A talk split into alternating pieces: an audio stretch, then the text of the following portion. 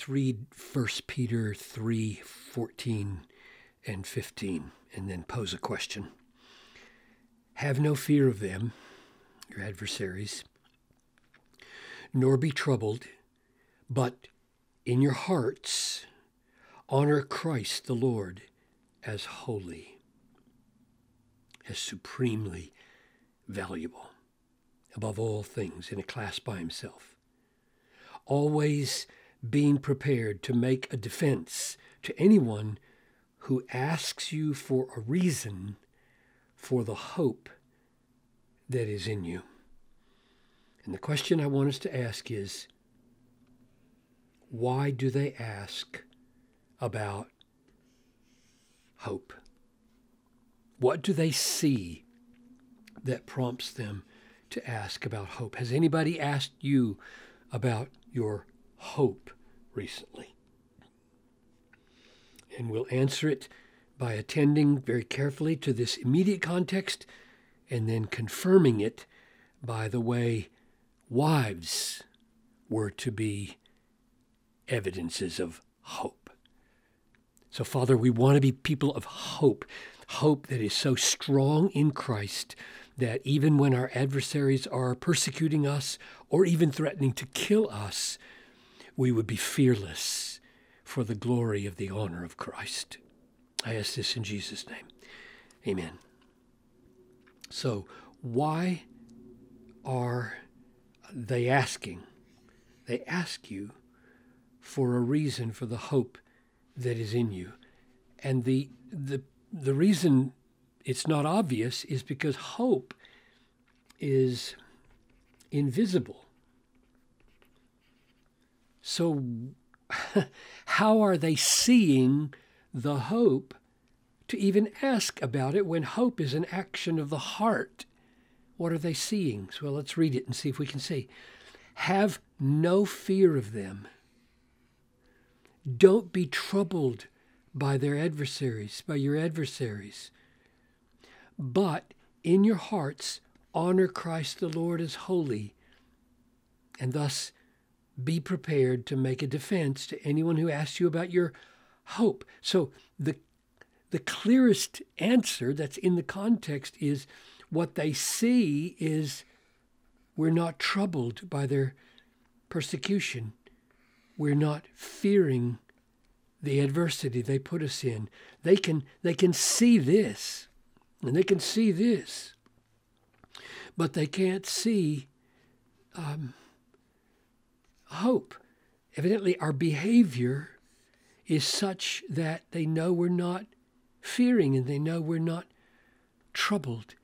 And so, my first answer is hope comes from fearlessness. Hope comes from being free from trouble. When adversity comes, we don't panic, we don't become vengeful, we, return good for evil. Now, are we on the right track there? Has, has Peter said anything recently that would confirm that? So here we are at chapter 3, just a few verses earlier, verses 4 to 6. This is about wives. Look at what it says Wives, let your adorning not be external, but the, the hidden person of the heart with the beauty of a gentle and quiet, or you could translate that tranquil tranquil spirit, which God, in God's sight is very precious. This is how the holy women who hoped in God used to adorn themselves. So, evidently, hoping in God produces this kind of quiet and, and gentle, not anxious and, and bitter or nervous or fearful spirit. They adorn themselves by submitting to their own husbands, as Sarah obeyed Abraham, calling him Lord, and you are her children if you do good and do not fear anything that is frightening. So you will show yourself to be a child of Sarah. The women will be a child of Sarah. I would say men will be a, a sons of Abraham.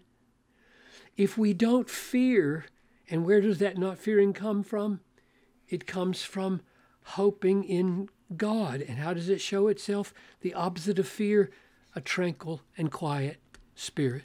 So I think we are on the right track. If we say, why did they ask ask a reason for our hope, it's because they have seen our, our fearlessness and they evidently have concluded, well, if you don't fear what we fear, if you're not afraid of losing your life or your house or your safety, then you must be hoping in something different than we are because we hope in life and we hope in safety and we hope in acceptance of others. And you don't seem to lose heart when you don't have those things because we're about to take them away. So, what are you hoping in? So, let's set this up. Um, the world is asking us about our Christianity and our hope. Why? Because they see fearlessness. They'll be troubled, be fear. Where did that fearlessness come from? It came from hope. That's why they are asking about hope. And where does that hope come from? It comes from Christ.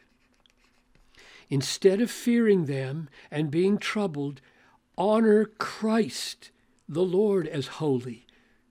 That is, holy here means set apart in a class by himself, infinitely valuable. So my conclusion is therefore, what's the what's the main point here? The main point is give yourself to honor Christ as supremely um, valuable or precious, your greatest treasure, until your hope is unshakable in Him. Unshakable. And when it's unshakable, you won't fear what they fear, and the world will start asking you questions. And that's what we want to happen.